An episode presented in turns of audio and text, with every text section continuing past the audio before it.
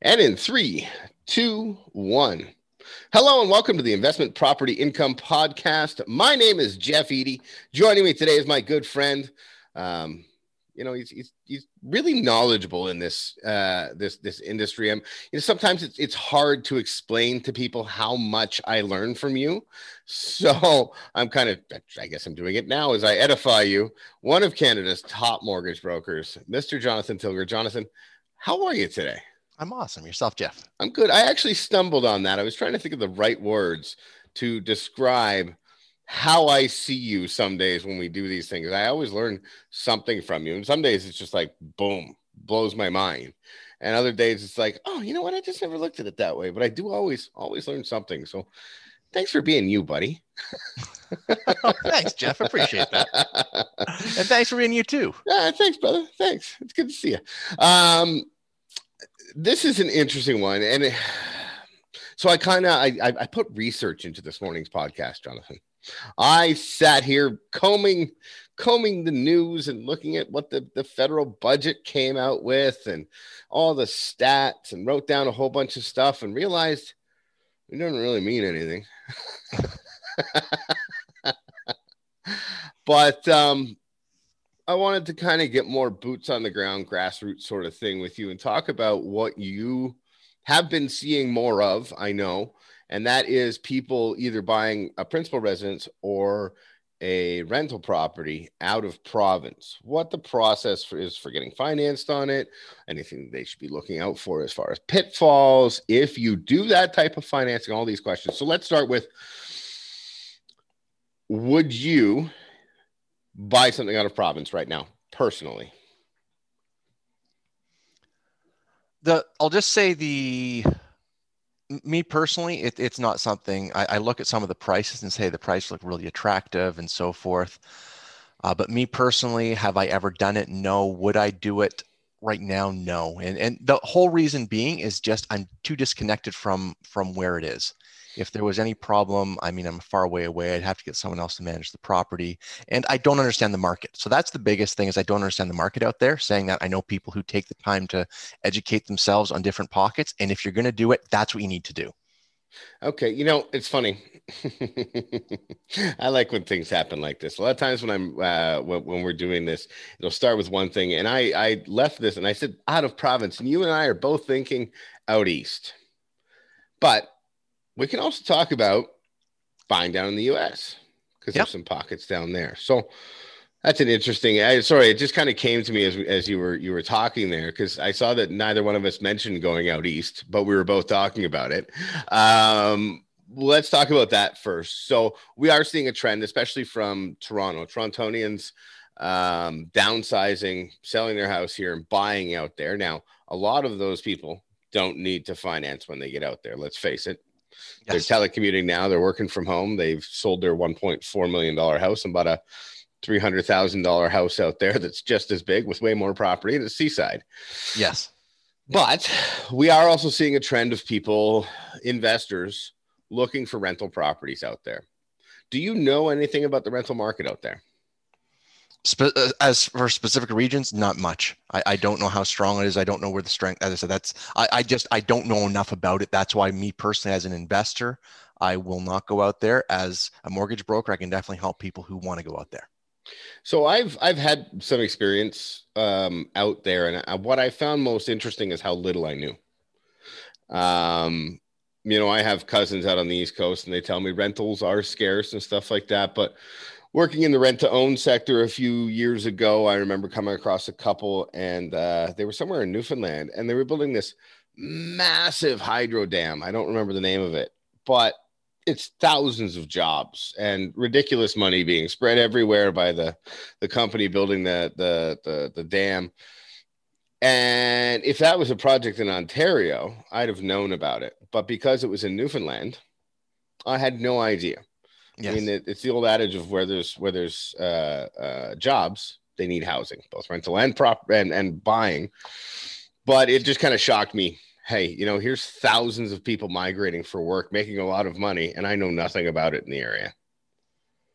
So that's sorry, just to kind of emphasize your point about learning the area.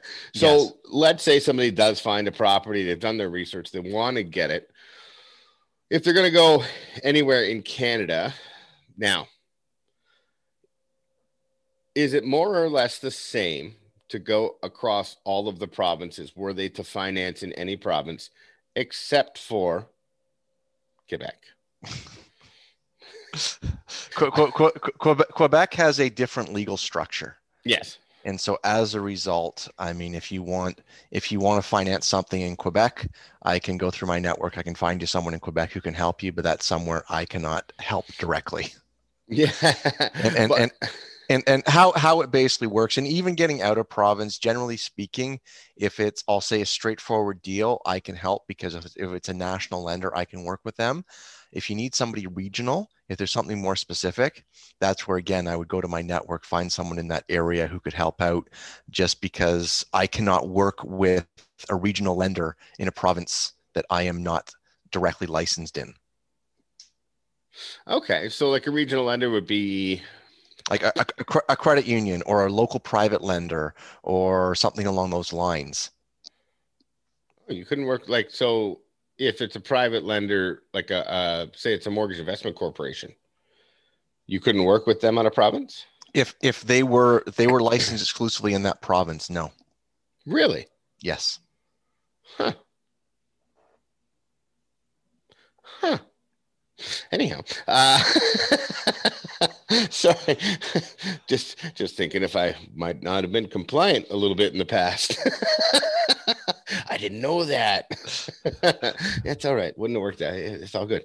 Uh, if anybody from the uh, FSRA is listening, I did not close any of those deals or have a license anymore because I chose not to, not because I'm not allowed. I know you look all nervous because you still have one. I'm not. I'm not saying anything bad. It's it's joking. Okay. Now that I've derailed this sufficiently, um, going down that that path. So Quebec, obviously, um, you and I know Quebec is structured very different. Much more difficult to get deals done within that province. But as far as all of the other provinces, you have no problem going through your network. They're pretty much all work the same if it's a national lender. Work yeah, pretty much the same. Same, Okay. same qualifying rules, same same all all the stuff. Okay. So it is definitely possible if you live in Ontario to buy a place in Nunavut. It is, yes. Okay. Now, as far as going down to the United States, how does financing work if somebody was to buy, or even a foreign property somewhere in Antigua or Costa Rica or anything like that? Is it possible to get financing for places like that? Uh, generally speaking, you'll have to find someone to finance it down there. Uh, as far as the U.S., I mean, the U.S. there's tons of companies who will look to finance. So there are many options when you get down. I mean, you mentioned Antigua. I couldn't tell you how things work in Antigua. But- Okay. So a domestic lender will not lend on a foreign property. They will not lend on the foreign property. They will not lend for a property in the U.S. because what's what's their repercussions? They don't want to get into that. Okay. No, that makes sense. I, I'm just, uh, I've never really delved into that mentally as far as investing in a, in a foreign country goes. So I, I, I didn't know. And I mean, I guess there are no multinational lenders at the retail level, are there? No, even like your banks that operate in different jurisdictions, it would be a completely different division of the bank that would handle that would handle like the U.S. lending, for instance. hmm So the approval would have to be done through the U.S. division. It could not be done through the Canadian. Yeah, well, that's what I'm saying. Is like if they're multinational, but uh, even like you, TD has some some branches down in in the U.S. I'm sure you would could go through those branches should you need to, but you wouldn't be able to work on that, would you? Not directly, no. Yeah. Okay. No, that's just interesting. Um, never really thought about that. I mean, I've I've worked with some people on lend working with lenders down in the U.S. Just it's different at the retail level. Um, very interesting stuff. So, let's say you found this perfect property out in PEI. Nice little cottage. You want to Airbnb it part of the time. You want to use it as a vacation property part of the time. What do I need to get that financed? Let's say I got to finance 50% of it because 200,000, I got 100,000 to put down. A, is it a good investment from a um, from an income standpoint? And B, is it uh, is it a good idea to put that much down on it? Uh, so from the income standpoint, I you'd have to look at, at what your rent versus the value is and and what the vacancy rates are and all those things. So you'd have to look at specific by the area. Uh, so that that you, you talked about Airbnb being it and using it for yourself.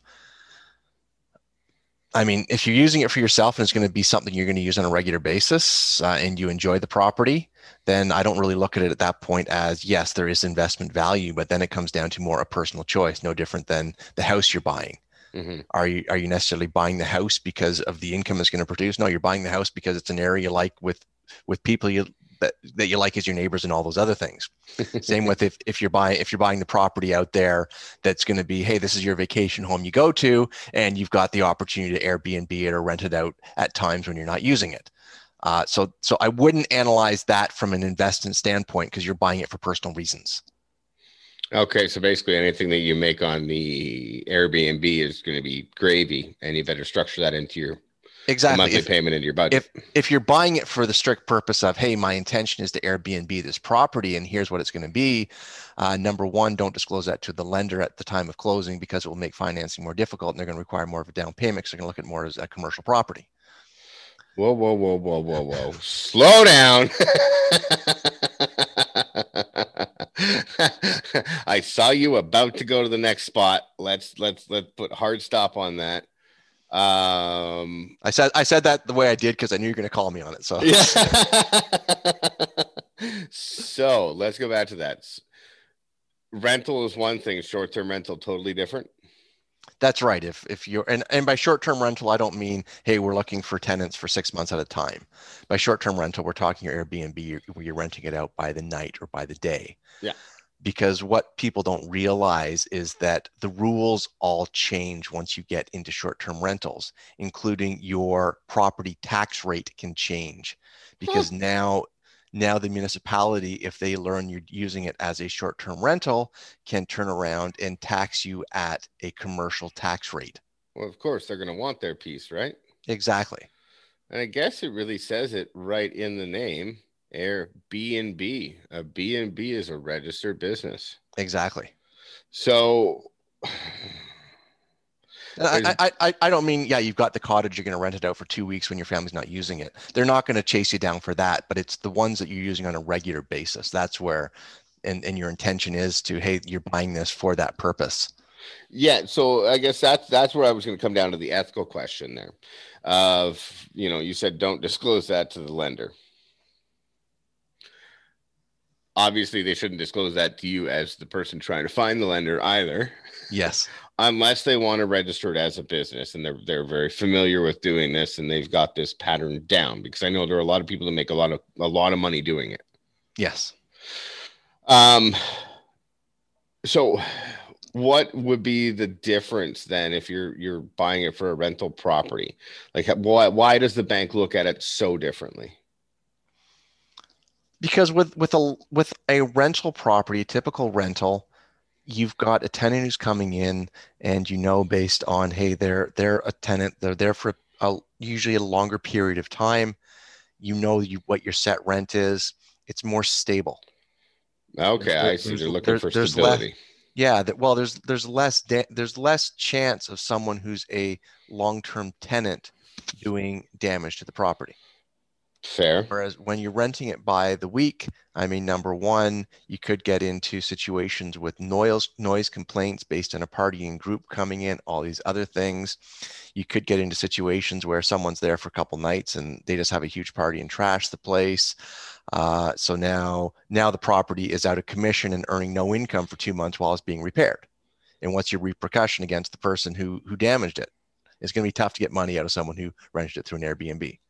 Well, yes, but Airbnb does have insurance. Yes, and and so and so you need different insurance. Yeah. And also, what happens if what happens like right now, for instance, during COVID? What's yeah, happening to the Airbnb market? Oh yeah, it's gone to pot. Yeah. Hmm. Have you financed Airbnbs before? Not directly. Hmm. Do you know anybody that does?